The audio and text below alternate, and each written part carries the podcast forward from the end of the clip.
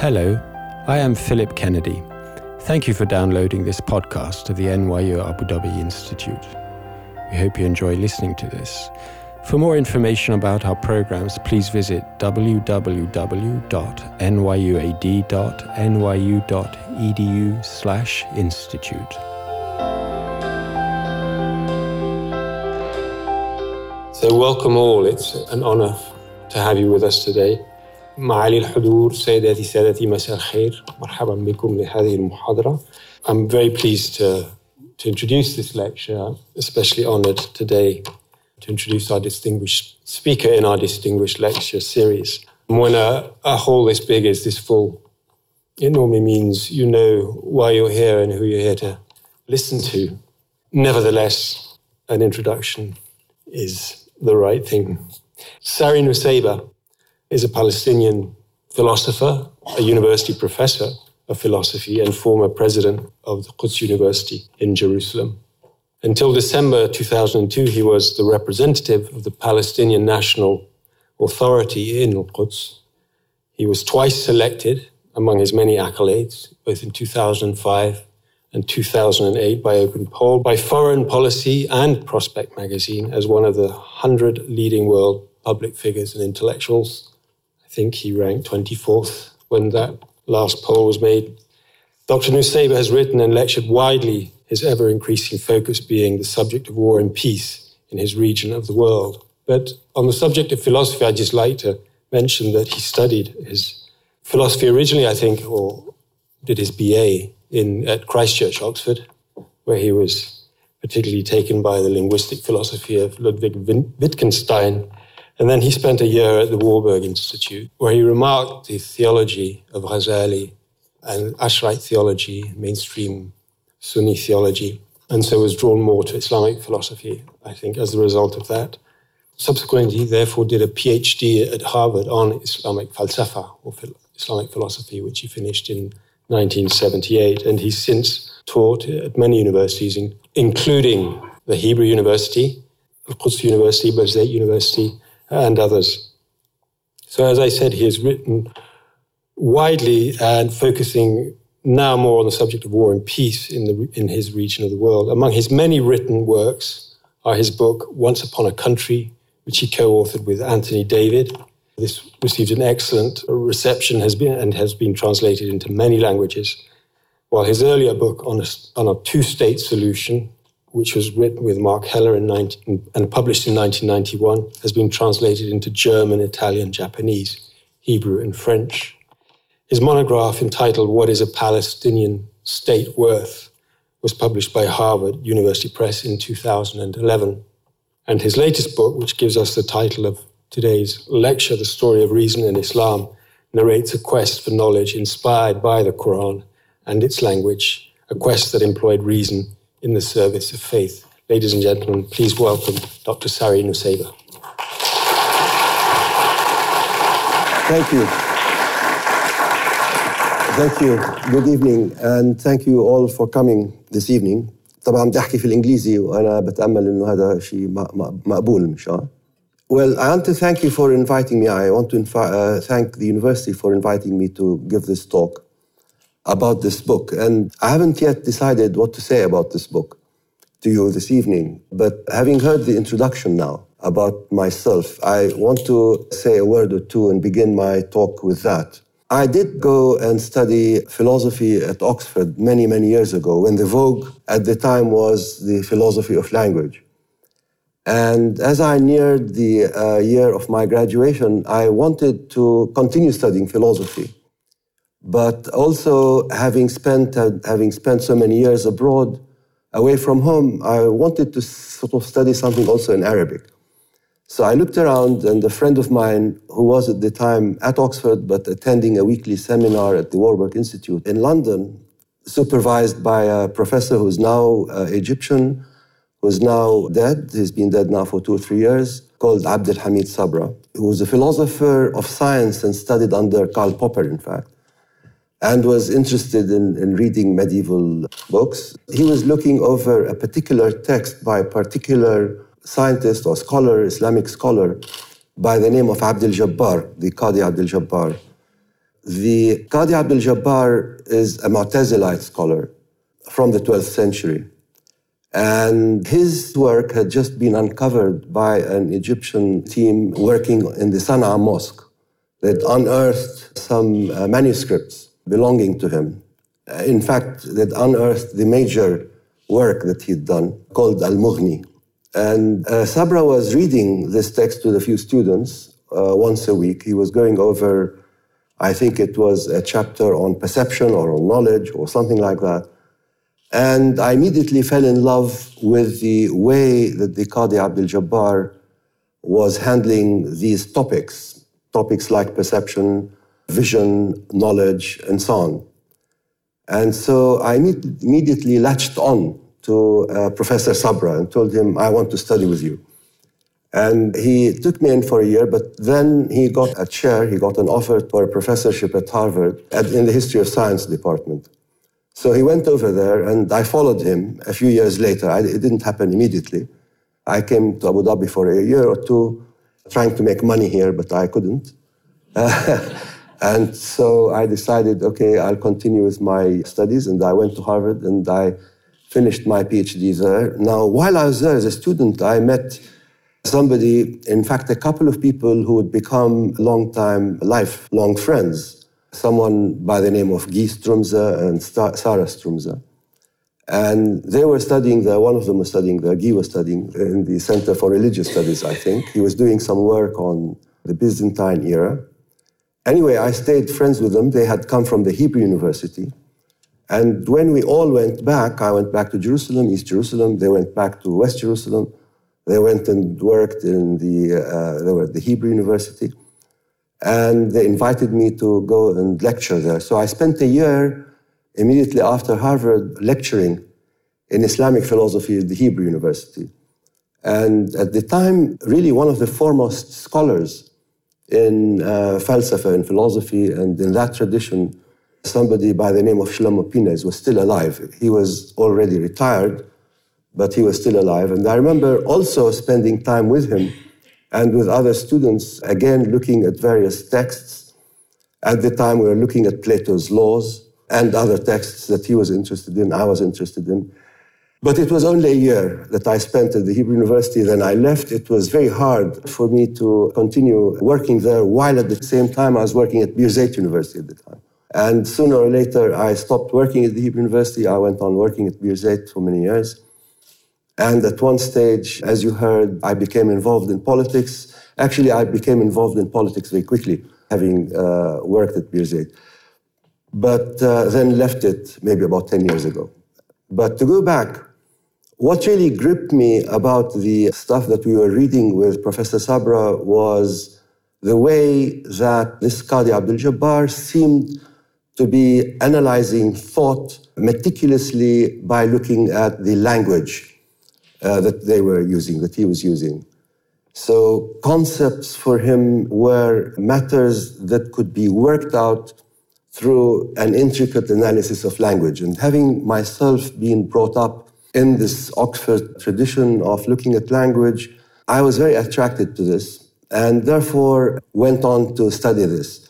And I didn't study Abdul Jabbar in particular. In fact, when I went to Harvard, I focused on philosophy, on the tradition of falsafa, and did my thesis on Avicenna. And I looked at his logic and metaphysics, then went back to Jerusalem, as I was saying earlier. But in the past few years, many years in fact, as I've been thinking about the stuff that I've been uh, reading all this time, I decided finally perhaps there was something to do with the use or the way that we look upon language or treat language that is also connected very closely with reason or reasoning.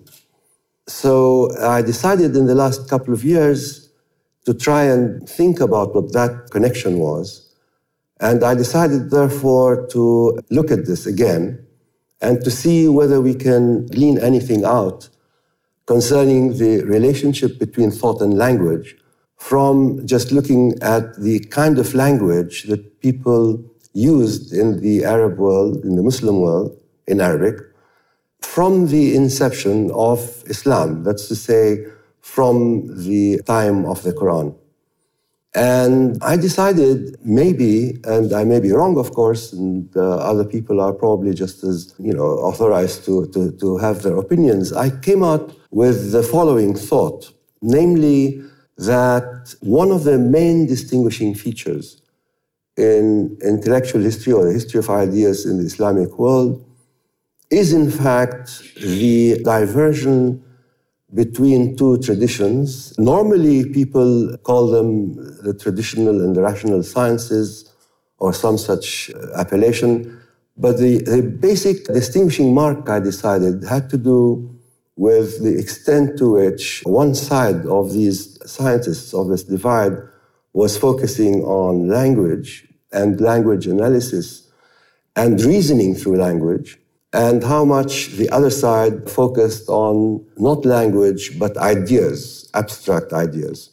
Now, I want to take you back a little bit with me to my Oxford days, just to say that at the time, what I was taught by people when I was at Oxford was that the philosophy of language tradition that grew up in Britain at the time, in many ways was a reaction to the way, in particular, in, in the continent, in Europe, Germany to some extent, France to some extent, people were looking at philosophical ideas in such a way as to make them seem so abstractedly, in such a way as to make them seem almost too obscure to deal with, too unconnected with down to earth matters.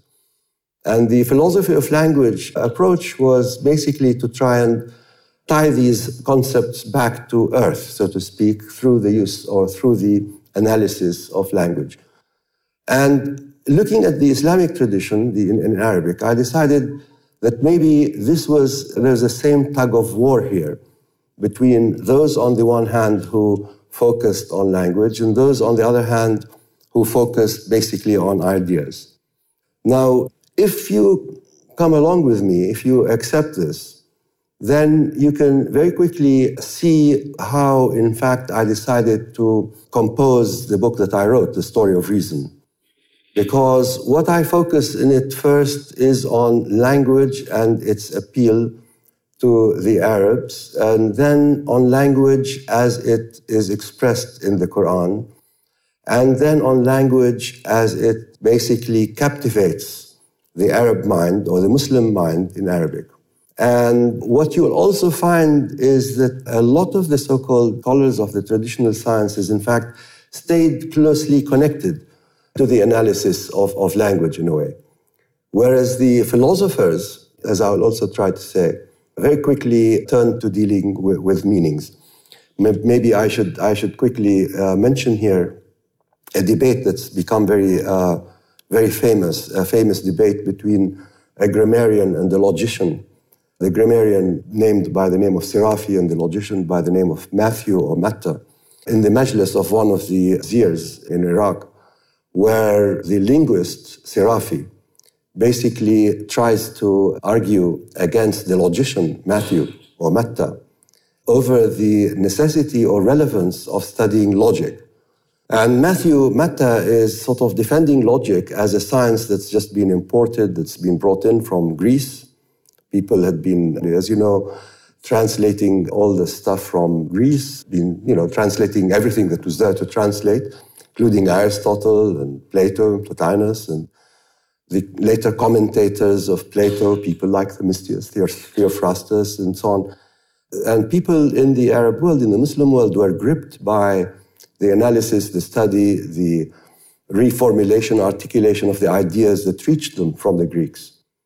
But the way they did this was to try and construct a totally different language, a new language. It was in Arabic, but it was a language that more tried to reflect the ideas that were connected more with the Greek language from where, in fact, they originated. So as they were being translated, these ideas into Arabic, the indigenous Arab linguists and others were looking at this language that was being presented to them in Arabic and thinking that this is a totally foreign language, it's totally useless, it distorts the mind, what's the point about it? Now, the uh, logicians, of course, were claiming that language is, is, you know, regardless of what language you're talking in, ideas are the same, they stay constant. across languages. That in fact, logic, for instance, is a universal language. It's like mathematics, as is chemistry or physics. And so it doesn't matter that logic was built upon the language the way that Aristotle had done to develop a system of syllogisms and so on, logic that can be used in order to achieve knowledge. But the linguist was actually very insistent on the fact that this was a path that led somewhere totally different, that if one wanted to study anything about anything, then all one needed to do was look at the language itself, Arabic. Now, I want to just say that at the time, Sirafi, this linguist, by insisting that one should look at language in order to analyze concepts, for instance, that were around, he was not necessarily only thinking about looking at the Quran itself or the language of the Quran or what the Quran said. He was basically just arguing that if you want to study anything at all, like, you know, ideas like what knowledge is, what properties are, what justice is, these are important issues to discuss for people at the time. If you wanted to discuss this, you really had to uh, look at language and deal with the language that is being used. And the language that was being used at the time was, of course, the Arabic that was commonly used by people at the time. So this was a major diversion, I would say, between two attitudes to attempting to try and find out how to analyze concepts. But to go back to the beginning, why did the interest in these concepts arise in the first place? Why did people in the Muslim world first begin to think about stuff like, uh, you know, what is a property or what is justice? or what is freedom of the will? Why did people start thinking like this? And I decided that uh, looking at the history very quickly, that the, the thing that actually gave rise to all these discussions right from the very, very beginning was the political situation that came to exist in the Muslim world immediately, in particular, after the death of the Prophet. So, as you know, there's a major historical condition in which I don't, I, I, didn't go into the into the condition, the political condition in the book. I wasn't so much interested in that, but I was interested in the fact that very quickly after the death of the Prophet, people started looking at the Quran and trying to analyze, to, to elicit answers to questions that bothered them politically. And the thing that really bothered people politically was this ongoing opposition between the Umayyads and the people in Kufa and in Basra, who were in fact pro Ali and were against the caliph, who, who were against the caliphs in, in the beginning, right from the beginning. And the discussion, of course, as you know, you probably know that there's a lot of pressure, authoritarian pressure applied against people who wouldn't go along in the fold. And people who tried to resist were people that were, in fact, not necessarily treated very well uh, in different ways. But th- there were people that were beginning to think about whether, in fact, what they were being asked to do was just. Can, in fact, people be imposed upon? Do people not have their own free will to decide on what to do, which caliph to support, for instance? Aren't people, after all, created with the ability to choose, to distinguish between right and wrong? Doesn't it not make sense to just assume that if the caliph or the caliph's regent says this is good, just to assume it is therefore good, just because he says it's good? Isn't it common sense for people to stand up when they see an injustice and say, this is an injustice and I want to stand up against it? Now, people started to discuss these questions right from the beginning, and there's a particular person with whom everything, all these discussions are focused or connected uh, by the name of Hassan al-Basri. There, a whole new movement, intellectual movement began, where people would, you know, sit around in mosques, like in, in a corner, and, and would discuss those things. Now, some of the people who sat and discussed those things were people who were scholars of the Quran, but a lot of them were people who were liberal minded, people who were open minded, people who just had free ideas, who, who were not happy with, with submitting to whatever authority, whichever it was. Among them, for instance, uh, various Arab poets at the time, or poets like Bashar ibn Burd, if you have heard or come across his name. So these people uh, started sitting around discussing or trying to look into the language of the Quran primarily to see in fact, if we did have, if, if human beings did have uh, free will, if God indeed was just or was in fact uh, just or had the property of justice.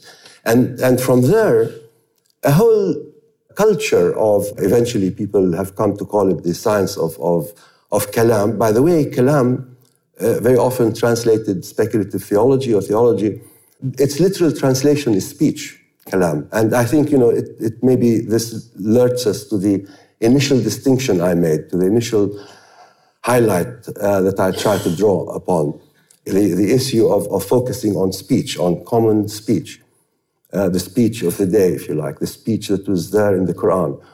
Anyway, so people like that were uh, meeting, they were beginning to discuss things like whether uh, we had free will, whether God had justice. If he had justice, would that mean that he had a property? If he had a property, would he have, therefore, would, would there be more than one thing that was eternal? What is the connection between the Quran and, and God? And all these issues, all these debates would actually take place in the context of a lot of uh, clerics who were around from the church who participated, who somehow became involved in, one way or another, with the kind of issues that were being debated. And I think, I'm not so sure, but I think one of the main debates between the Nestorian Christians and the Monophysites, pre Islamic, in fact, somehow filtered down into the debates that were taking place around uh, by these people around whether, in fact, God, uh, whether the Quran was created or not, whether, in fact, the Quran had a, had a sanctified, had sanctity or not uh, and so on. So there's a, a, connection, I think, that one can see there. A connection I don't want to go into now, but anyway. So this kind of science, the science of interpretation of language, the science of trying to define ideas, to articulate them through the analysis of language, primarily the language of the Quran, but also within the framework of the language that was spoken by the community at the time. Basically, I think defined the origins of this uh, movement that we call in retrospect now, or that is called the scholarship of Kalam, or of speculative theology, or dialectical theology, or eventually, uh, as I was saying, the science of speech. Now, uh, sometime a few hundred years later, people were beginning to uh, receive translations from, from the Greeks, as I was saying, and the discipline of falsafa began to develop, unfold. Now, uh, the people who were doing falsafa were looking at the Greek sciences. They were interested in everything. They were not just interested in language. They were interested in uh, logic. They were interested in chemistry. They were translating things like Ptolemy, Almagest. Of course, uh, for uh, scientists at the time, this was very important to try and, and as you probably know, the, the, ever, the, first ever observatory was, that was built was built at the time in, in, in uh, Baghdad under Muawiyah. Various things were being translated. There's a book called The Book of Machineries by the Banu Musa brothers. Uh, the Book of Machineries was a book of uh, various mechanical engineering uh, ideas, you know, how to do things.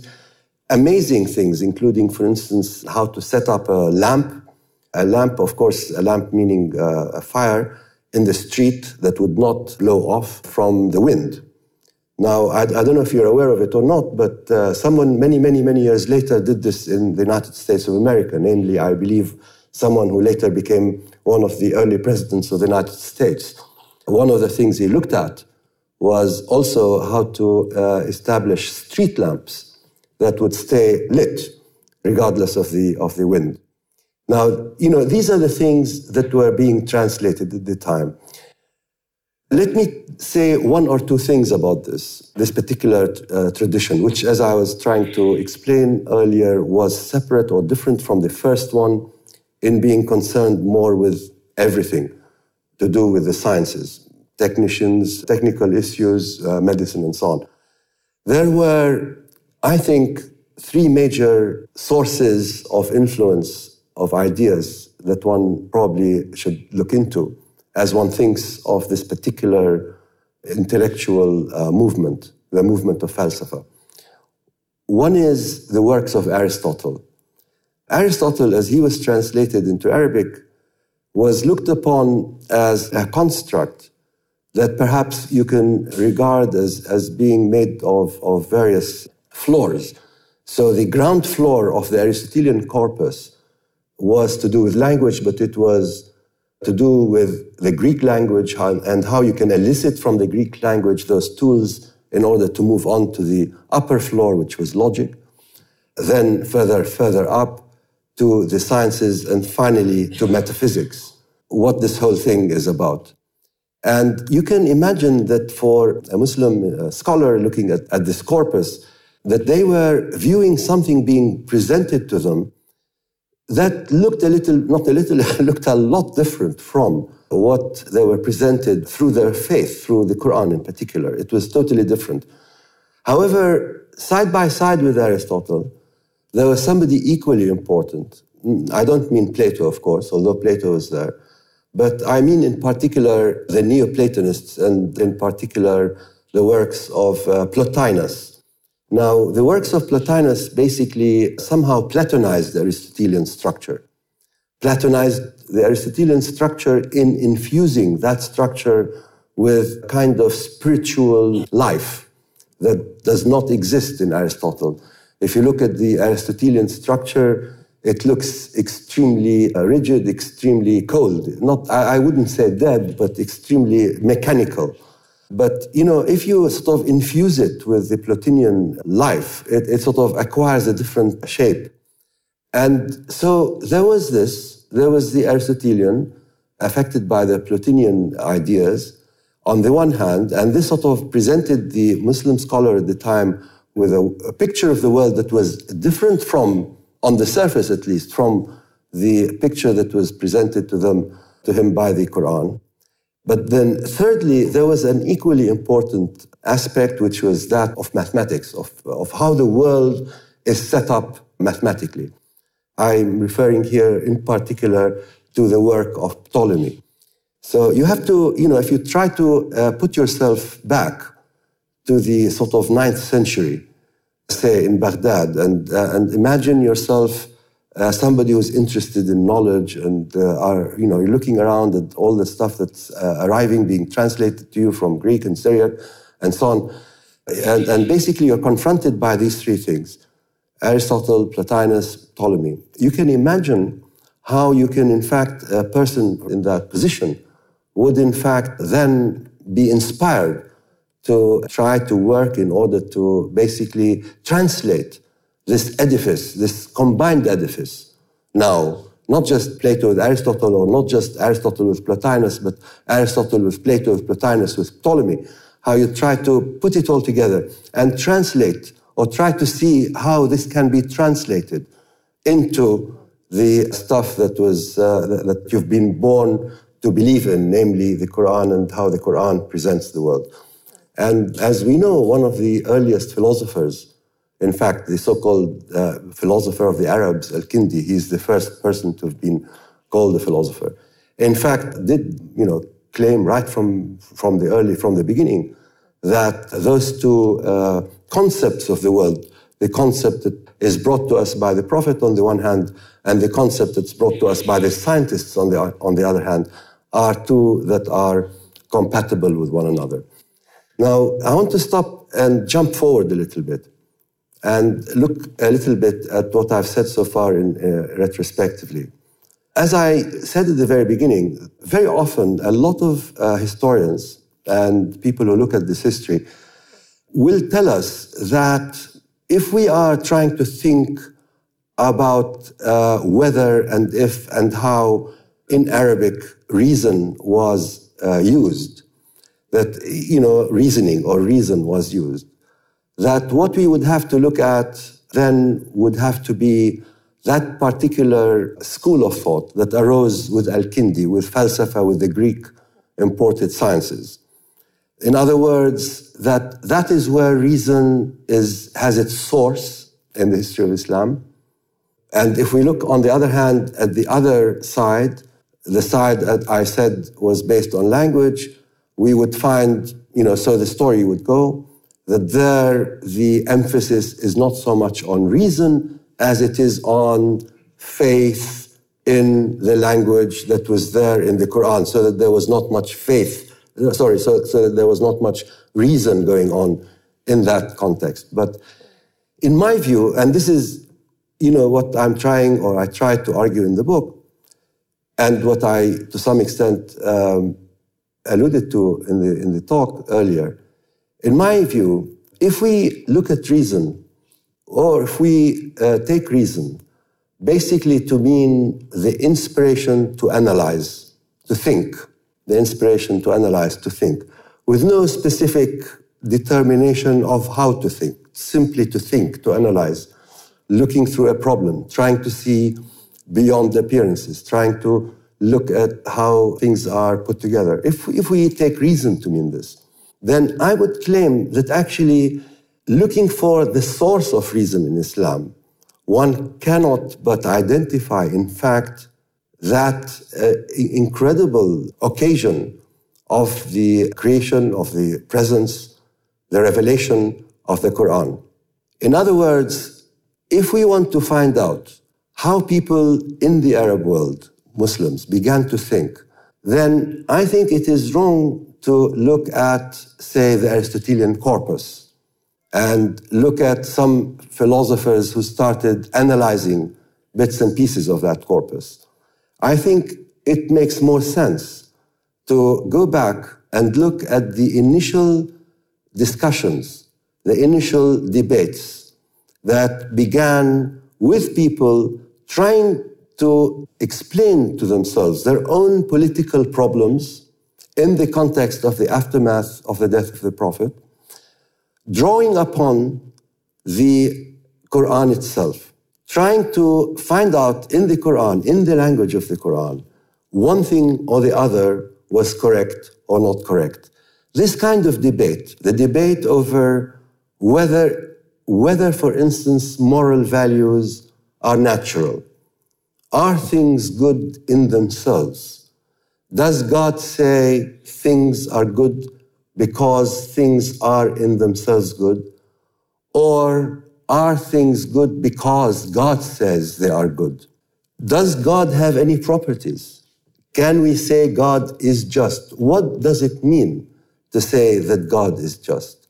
Do we go pursue some kind of intellectual journey like Plato would have done, for instance, to determine an idea of justice? a metaphysical, abstract idea of justice, and then somehow uh, connect it with God and say there is justice and there is God, and God and justice are together and have always been? Or can we explain justice differently? And as I was trying to explain earlier, the main issues that have always been the philosopher's concern free will, justice, responsibility, and so on were issues that, in fact, were discussed by the scholars who first began to discuss uh, the political situation in reference to the language of the Quran and the spoken language of the time. I'll give you just one example. And, you know, since I spoke about justice, uh, very quickly, just to give you a sense of what the difference in approach is, as you know, somebody like Plato would assume that there's an abstract idea, which is justice, which in one way or another the human being can or uh, is able to somehow eventually through some kind of uh, intellectual journey cognize. Now, the problem with assuming an eternal idea like this, if you are a person who is supportive of justice, the problem of someone who's a Muslim accepting an idea like this is then you're finding out, then you are talking not about a, a monistic, a one God, but about a couple of things God on the one hand and the idea of justice on the other hand. So these scholars had to find another way to explain justice. And what they did was to, in fact, try to explain justice by reverting to language. When do we use the word just? When do we say somebody is just? If we want to find out what justice means, all we need to do is look at how is justice used in our discourse. And very quickly, uh, these people developed the whole concept of justice that is mostly to do with uh, it's a psychological, a psychological, I, I would say, rather than uh, an intellectual explanation. And, and this not only applies to justice, also for knowledge, for instance. Knowledge is not a concept that you arrive at. You just know that you are in a state of knowing something is the case, and so on. So these scholars, in fact, reduced, if you like, brought back, just very much like the, I was saying at the beginning, the philosophy of language approach did with pre existing continental works. What they tried to do was to bring down ideas like this, bring them down to earth, and try to look upon them within the framework, within the context of earth as it for them at the time seemed was the earth of language, the language of the Quran, and the use of their common sense in order to analyze what it says about those things.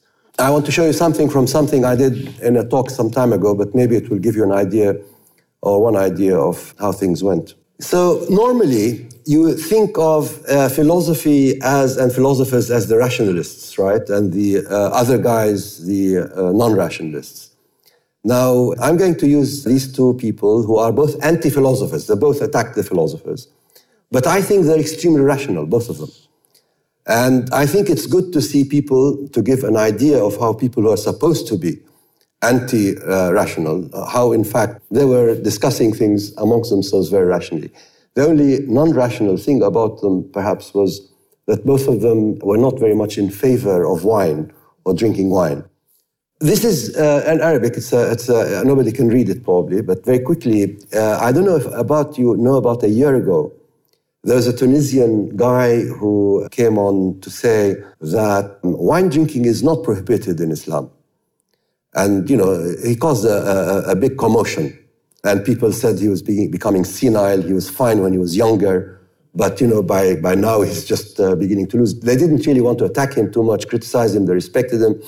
But actually, his statement that wine is not prohibited, in fact, his reference to the issue of wine, you will find not, uh, not something that was totally unheeded in the past. So, for instance, and I've picked those two people. Of course, Ibn Taymiyyah is very, both of them are, are, are quite uh, famous, of course. Ibn Taymiyyah people know a lot about because people have associated him recently with Wahhabism and, and so on. But here I've picked him up from a positive angle uh, to show that he has something nice to say. And the other guy, Al Ghazali, uh, is again somebody who's very famous. He's supposed to have been somebody that sort of wrote against the philosophers and so on. And the uh, two, two books, the uh, Ghazali book, the Ghazali book is called uh, Al Mustasfa. Al Ghazali book is a book on, on jurisprudence. I didn't really say very much about on, on jurisprudence or fiqh. I didn't say very much about that, but I would count it among those rational sciences, non, non-philosophical rational sciences, that actually express in a, in a fascinating way how far these scholars, the, these scholars that I was talking about, have in fact how far they've gone in applying their reason to uh, issues that concern the life that Muslims live. Uh, I will not go too much into that, but anyway, he wrote, Al Ghazali wrote this book, Al Mustasfa. you know, of course, he wrote against the philosophers, but I picked this book. And Ibn Taymiyyah, he wrote this other one, Kitab Rad al Mantiqiyin, attacking primarily, in, in theory, the, the philosophers. But actually, Ibn Taymiyyah attacks Al Ghazali. Now, these two guys are both anti philosopher, but the one is attacking the other, and they're attacking each other on, on an issue that. Um, so, what do they say? Uh, this is just an example to give you, right? I mean, it's, it's, it's just to wake you up, right? The story's beginning is this that, you know, from the hadith, apparently, you have uh, these two statements that al muskar is khamr and al muskar is haram. But the intention is to show that the khamr is haram, that the khamr itself is, is prohibited. That's the intention. And it's not stated like this. The hadiths basically have two statements. One is al-muskar hamr and the other is al-muskar haram. By the time, of course, of Al-Ghazali and Ibn Taymiyyah, people are discussing hamr not only as something that you distill from date, but also whether it's something that you distill from grapes as well. And if there was anything in the beginning from the time of the Prophet to do, to do with khamr, does it only have to do with dates? Or does it also include, in anticipation, uh, the wine that people in Syria was drinking that's distilled from grapes?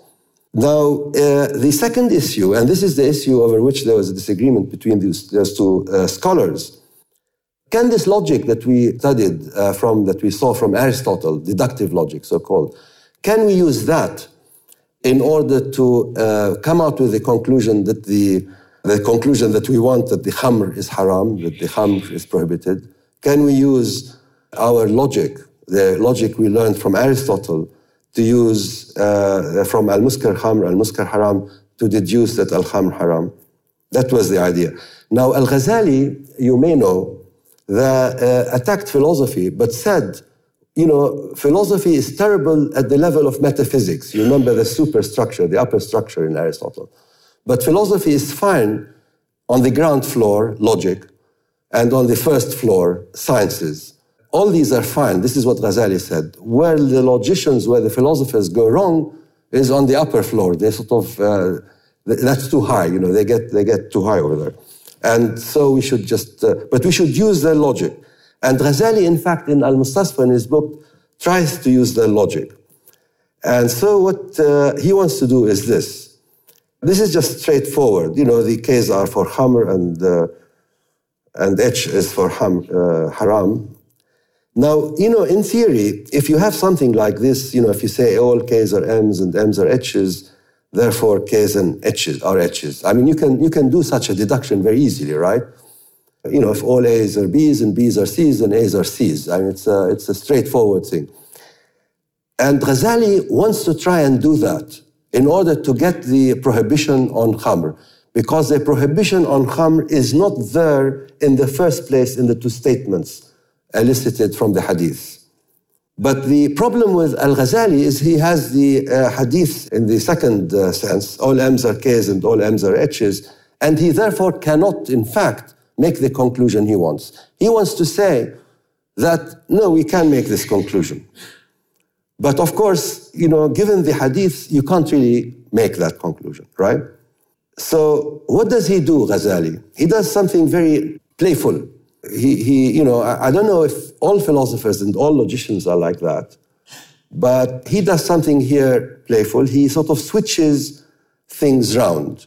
So instead of having K's or M's, he switches it here to K's are M's, right? Instead of saying all K's are, uh, instead of saying so all M's are K's, this is, uh, yeah?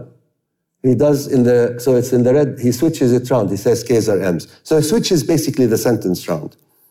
So he says all khamrs are muskars and all muskars are uh, haram, so all khamrs are haram. This is what he does. But in, in doing this, what he does is switch one of the hadiths round. Yeah? That's easy. I mean, it's obvious, right? Now, what he says is this that muskars are, ham, are ham, are haram, is something that you get from, from our tradition. But then you need logic and Aristotle to get the conclusion. Together, the hadith on the one hand and the syllogism on the other hand allow us to come to the conclusion we want to uh, come to, which is to prohibit wine drinking. This is what he wants to say. And he, he does this trick. He does this trick by switching the sentence. And, and he does it because he wants to, you know, assert the fact that logic is something that you, you, you want. That you need to, you need the tradition on the one hand, and you need logic on the other hand. So the problems he, uh, he goes through is that he reverses the sentence. And the other one, that uh, all khamrs are muskars, is not something from the tradition, it's an empirical statement. It's not from the tradition. And you know, the problem with empirical statements is how do you verify them? Empirical, universal statements, how do you verify them? And that's a problem. How do you verify uh, an empirical universal statement? One way, of course, to verify uh, the universal empirical statement that comes all wines are muskars, you know, cause inebriation, is to, you know, just drink all the wine there is, right? I mean, you know, how do you verify it otherwise? But anyway, now Ibn Taymiyyah, uh, who is who's, who's against logic and against Aristotle and against Ghazali because Ghazali introduced logic into the into the tradition, you know, stood up and said, "Look, you know, the Prophet was not in need anyway of, of Aristotle. You know, if he says that uh, the thing is prohibited, that's it. But then he went on to say, and that's where I find what he says interesting, that empirical generalizations, anyway, you can never get to certainty with them. This is Ibn Taymiyyah. And also, more fundamentally, there's no such thing as abstract ideas like man and animal and rational, which are the abstract ideas that are used by Aristotle and by logic to work out the syllogism in, in question. So here, Ibn Taymiyyah, what I'm trying to tell you here is that here Ibn Taymiyyah, what he does is he actually is pushed into taking a position against Ghazali's logical position, which is not in itself, Ibn Taymiyyah's position, which is not in itself untenable logically. In other words, he is pushed into taking a logical position that's also tenable, that's also defensible, and actually a good logical position.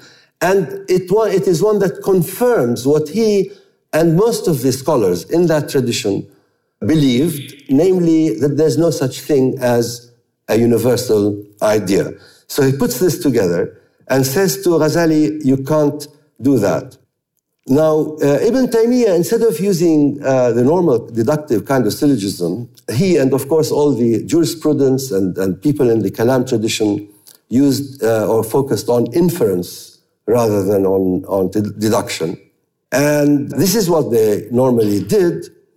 They would say, for instance, we cannot verify an empirical statement, any empirical statement, but what we normally do is look at something and if we make a judgment about that thing, then we think about what is the reason that made us make that judgment in the first place. Then once we come across a second thing and we see, we recognize that the same condition in the second event applies, then we can then make the same judgment over the second uh, item, right? So if we say, for instance, if we find, for instance, that a tree or wood burns, a particular wood burns, and we make that judgment that it burns, and then we think of the reason why it burns. We don't go around verifying each piece of wood to see if it burns. We find out why a particular piece of wood burns. If we find out the reason why a particular uh, bit of wood burns, and then we look at another bit of something and find that the same condition that was there in the piece of wood also is in that new piece of or item that we saw, then we can also make the judgment that it burns. So this is syllogism by analogy. And this was very important for these people because, as you know, in, in jurisprudence in particular, if you're trying to elicit judgments from the Quran, what you're looking at primarily are examples in the Quran. They're simple single statements about single events. I mean, there are also general statements, but if you are a jurisprudent and you want to make a judgment on a singular thing that comes up for you to deal with, you go and look at a single statement in the Quran and you try to see if the reasoning behind that particular statement would apply to this particular condition or situation that you're faced with today. And that's how you apply it. And that's why the jurisprudence, in fact, relied on analogical reasoning. So this is, this is, this is just explaining what I've just been talking about and explaining more importantly how Ibn Taymiyyah looked anyway, uh, looked at, at deduction and the deductive, because the deductive methodology always uses universal statements. And since Ibn Taymiyyah says you can never actually verify a universal statement except if you use analogy. So basically, what he did was to say that any Aristotelian syllogism is dependent ultimately on my system of thought, on my system of reasoning, which is the uh, analogical uh, reasoning. And he was, of course, against uh, uh universals, as, as I was saying earlier. I'm, I'm not sure if Ibn Taymiyyah's position is totally tenable, is what I'm saying here. But what I'm saying is the following, that even if you looked outside the so-called rational sciences, what in, you know, generally we look upon as the rational sciences, even if we look outside of this, at, in fact, arguments within the context of people who are against those sciences, you will find that, in fact, that there was a lot of effort, analytical effort being used. I would say a lot of use of reason that in fact contributed to the overall picture we have of the history of ideas in the Islamic world. Finally, maybe I'll just say this. The book I wrote, The History, The Story of Ideas, I didn't uh, call it a history because it's not a history. Because I'm looking at a period of about 1,000 years. I'm looking from the time of the birth of Islam, the revelation, the Quran, and I go all the way to one of the last major figures in, in Islamic thought in that, in that context, Sadruddin Shirazi, or Mullah Sadra, in the 17th century. So it's about a thousand years that I'm looking at. And, you know, since I'm not giving a history, what I'm trying to do in the book is basically trying to tell you a story, telling to tell the reader a story. And the story is what is a story? A story is how someone like me who's been reading about this, you know, who have, has delved into this, into that, has, you know, then is trying to take a bird's eye view of the entire history of this, the entire sort of uh, curvature, if you like, and trying to come out with an answer, and this is really at the back of my mind, trying to come uh, out with an answer, which is to the question, which is, well, how come? Why did it all more or less stop? Now I say, why did it? So the question is, what am I referring to by saying it? And I'm referring to a particular intellectual frame, if you like, in which reason really shone, reason was used to incredible heights in the context of the Arabic language, in the context of the Arabic language, by the way, I mean, thinking in Islam did not stop. And it went on in other languages. You know, if you think of somebody like Muhammad Iqbal, for instance, who wrote in Urdu, no longer in Arabic, if you think of other people, but in general, the thinking that went into that constitutes this history, that constitutes this tradition. Uh, and it is a tradition because, you know, uh, I mentioned Sadruddin Shirazi a, a while ago. If you look at Sadruddin, for instance, you will find by reading him that you're basically reading everything to do with this framework, starting with the Quran. So it's all really a conversation, a discourse. Never mind the fact that people were fighting against each other very often, but it's all a discourse within the same framework. They're basically talking the same language. You read uh, Sadruddin Shirazi, uh, you read Suhrawardi, you read Ibn Sina, you read Shahrastani, you read Tusi, you read all these people, and yes, they are fighting against each other. They're, they do not see eye to eye with one another. Uh, they're not all Aristotelian. Some of them are anti-Aristotelian.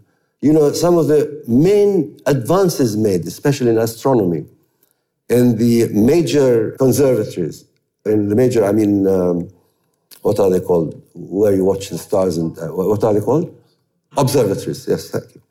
So, you know, some of the major advances were made by people who were anti-Aristotelian, people like Nasiruddin al-Tusi, whether this was before when he was in Alamut, then when he went on to uh, Maragha and, and, and looked after the establishment of that particular place, or later in Samarkand. A lot of them were anti-Aristotelian, a lot of them were pro-Aristotelian, a lot of them were people of the faith, a lot of them were Christian, by the way, a lot of them were Jewish, some of them were converts. People had different ideas. And uh, you know, and remember also, even the even the people that uh, stand out as our main in Islam, our main schools of thought in, in fiqh, like uh, you know uh, Ibn Hanbal and Abu Hanifa and so on. I mean, you today think of them and you think, you know, these are authority figures, right? Because today for us they are authority figures. But if you think about it, these are these were basically people who were rebels. These were people who stood up against the authorities. These were people who would not, you know, they were uh, fighters for the freedom of conscience, I would say. People, you know, like Ibn Hanbal, who refused to abide by the authorities, who wanted him to accept the notion that the Quran was, was created. And uh, he didn't want to accept that. Or people like Hanifa, who refused to serve as a functionary, as a religious functionary with the caliph. Why? Because he believed that, you know, a religious scholar has to remain independent and his allegiance must only be to his own uh, religious conscience and to God, but not to a, a political ruler. And so these are not people, I mean, today we look upon them, I mean, I, I looked upon them as I grew up when I was younger, as people who represent, but, but it's not like this. It's not black and white. So I hope you all uh, buy a copy of this book. and I sort of made sure to write it in a way that uh, can actually appeal to different kinds of people who are reading. And I, I, repeat, it's not a survey, it's a take, it's a personal take, my personal take on, on, on various aspects of this intellect, this fanta- fantastic and fascinating intellectual history whether this is in the area of, of fiqh, of jurisprudence, or of astronomy, or, or of philosophy, or of logic, in all of this. And I, I connect all of it to the birth of reason. I connect the birth of reason with the Quran and language. And I ask the question, and I have an answer, but I'm not sure about it. I ask the question, why did it all stop? And I think it's partly to do with, with language again. The fact that Arabic language has become fractured in the past two, three hundred years. And I think, you know, we need to bring the language back together again and to give free, free right to the imagination once again and the ability to think freely. And that was what the Quran did. It sort of basically made us able, made Arabs at the time able to just go beyond the visible. It opened up people's minds, made them ask questions made them, made them think again about what they believed was, was visible uh, before them. You know, very simple things like, you know, like a particular, for instance, ayah which says, you know, you look upon the, uh, the mountains, you think uh, these are fixed, but verily they move like the clouds. I mean, I, I mean, imagine someone sitting there in Mecca or Medina or somewhere, I don't know where, and reading an ayah like this. You're looking at things like this, like mountains. And no, no, no, don't think they're just fixed there. These things are moving like clouds. Uh, imagine this and similar things, whether to do with ideas, to do with ways of behaving, what it must have done for people's minds to sort of somehow liberate them. I compare it to uh, picking them up, putting them in a spaceship suddenly, back in the seventh century, and taking them up to space. All these Arabs in Mecca and Medina and all the surroundings and telling them, right, you know, now look down at everything that you know. And, you know, just imagine what would have happened to them. And this is what the Quran did. And this is how I think reason was born in Islam. Thank you.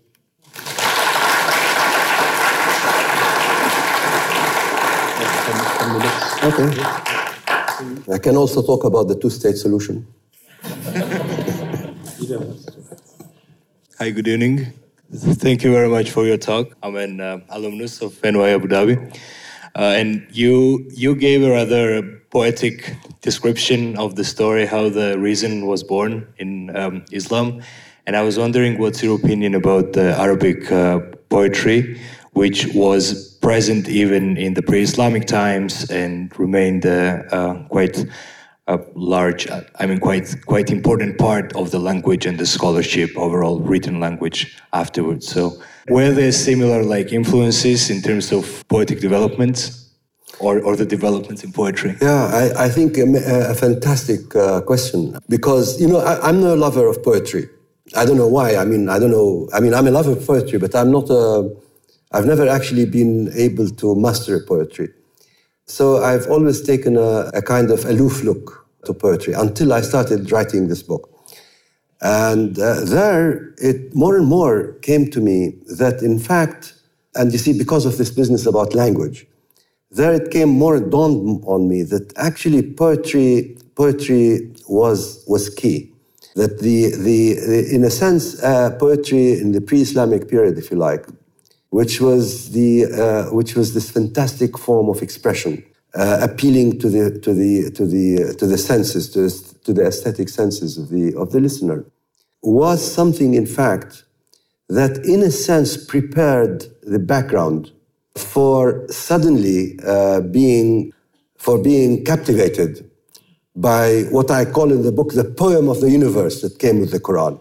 Because it really, I mean, if you think about it, I mean, yes, the Arabs were, in particular, were uh, overwhelmed, overtaken by poetry. Poetry was a means of transcending reality, of seeing beyond the visible, if you like, trying to uh, probe into things that one can't probe with one's uh, fingers, but one can probe with one's heart. They were sort of, it's, transcend, it's a transcendental tool, a tool to transcend. And Arabs then and even today are still very much fired by this, by this tool. And I think just imagine that given the fact that there, were, that there was this readiness to be, to be uh, swayed, to be, to be uh, taken over by, by this. That so, so when the Quran came, you know, verse after verse after verse, I think it sort of, it was the precondition for. But uh, very quickly, I want to say this: the, the poets and the people, uh, the poets who were the, the sort of the guides of, of, uh, of, of, freedom, of, of thinking, of freedom of imagination, which formed, which are the source for what I construct as the journey of reason afterwards.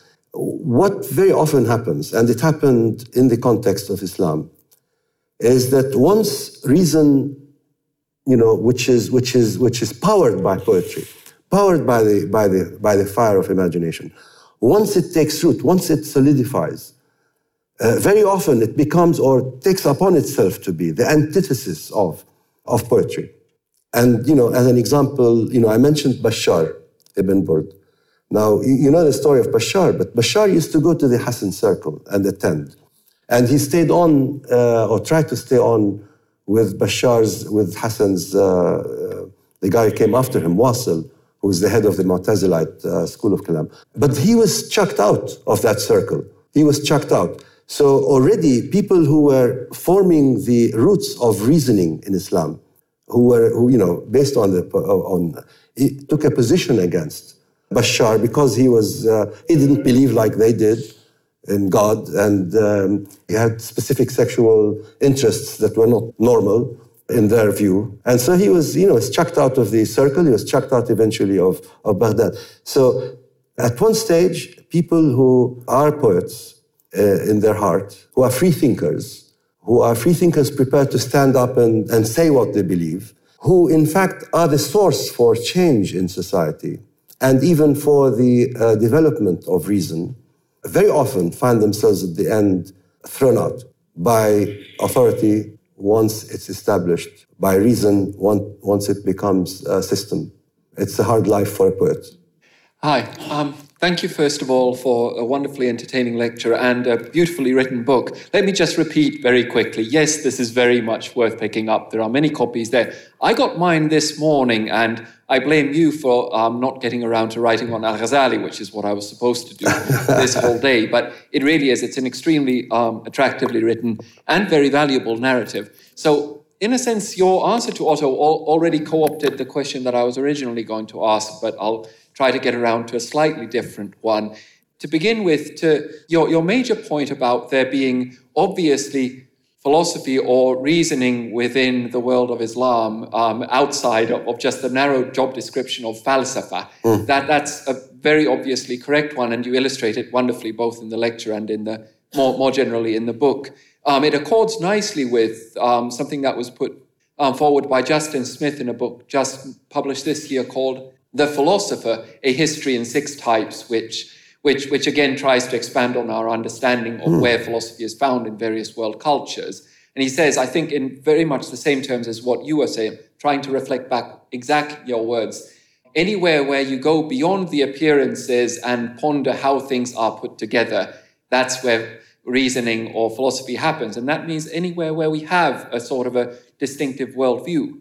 But I was wondering, here's, here's the question then. The example, wonderful illustration from Al Ghazali and Ibn Taymiyyah that happened towards the end. One thing that you kind of didn't get around to mentioning, I suppose, is that, of course, in the immediate term, Al Ghazali won in that exactly Aristotelian logic, no longer identified as Aristotelian, but simply as, you know, as Al Ghazali himself puts it in the Qistas al Mustaqim, you know, the Prophet's logic is what we need to use in order to advance our sort of scientific project. And this is what you see in the certainly in the Kalam manuals going forward from, from Fakhruddin al-Razi onwards. So that there's that famous passage in Ibn Khaldun where he says that, yeah, all the theologians, all they're doing now is logic. So one of the things that, that sort, sort of um, I'd like to pursue here is that if indeed, as I think is becoming to emerge as the consensus view, later kalam becomes sort, of, it's, it's no longer falsafa because they don't need to call it falsafa, but it certainly is philosophizing. If that becomes sort of normal science in the Kuhnian sense, then if you're wondering about where would a renewal of a different mode of reasoning um, within Islam come from, what would the resources then then be? If, if so, sort of kalam got, this is what I got from the last part of your book, um, kalam gets sort of stuck in its Aristotelian ways, more or less. So what would some of the alternative resources um, be?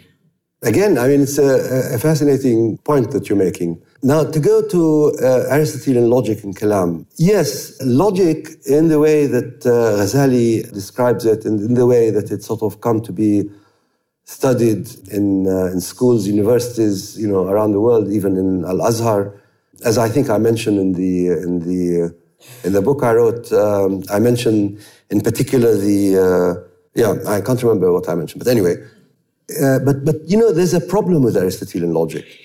Uh, and it's a problem that Ibn Taymiyyah and people like him, and not just Ibn Taymiyyah and others also, have, have actually uh, pointed out right from the beginning, which is that which is the problem that a lot of logicians discovered in Aristotle uh, in Europe later on. I think that uh, it, it's a very kind of uh, it's a dead kind of logic, if you see what I mean. It's it, it sort of it, it doesn't allow you to be imaginative. It doesn't allow you to come up with new, with new ideas. And, and this is the thing about the kalam at the beginning with analogy, the inference uh, thing, the tawleed uh, thing, that you, you know, you're, you're trying to come up with something new. And you're trying to come up with ideas not on the basis of going up or down a ladder, but on, on, on the basis of jumping, coming up with something new. And, and you, you just can't do that syllogistically in the, in the Aristotelian sense. And I think a lot of the logic now that is taught in, in our schools, I mean, for instance, my own university back, back home, you know, if you want to study logic, eh, you, you, you're just basically studying formulas and, and, and that's it. And, and you don't really understand anything. In the end, it's a dead tool.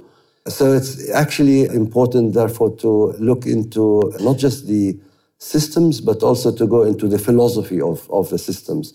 You want to try and establish what it means by such statements as all, such and such and such and such. And I think these are things that are still not dealt with in, our, in, our, in the Arab world. What we deal with in the Arab world is simply the straightforward logic that we learned, uh, that was studied, that Ghazali, for instance, writes about and so on.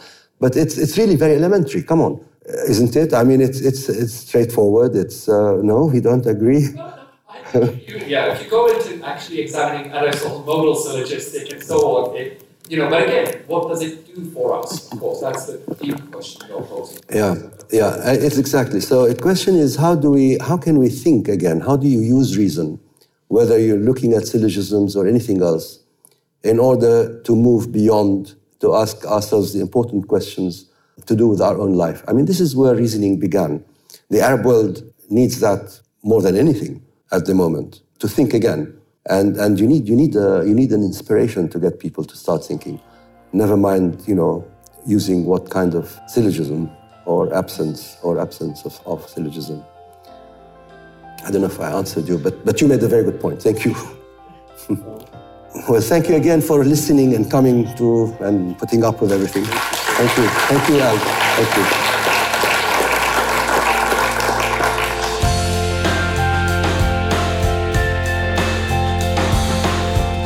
You've been listening to a download from the NYU Abu Dhabi Institute. You'll find more information on our website, www.nyuad.nyu.edu/institute.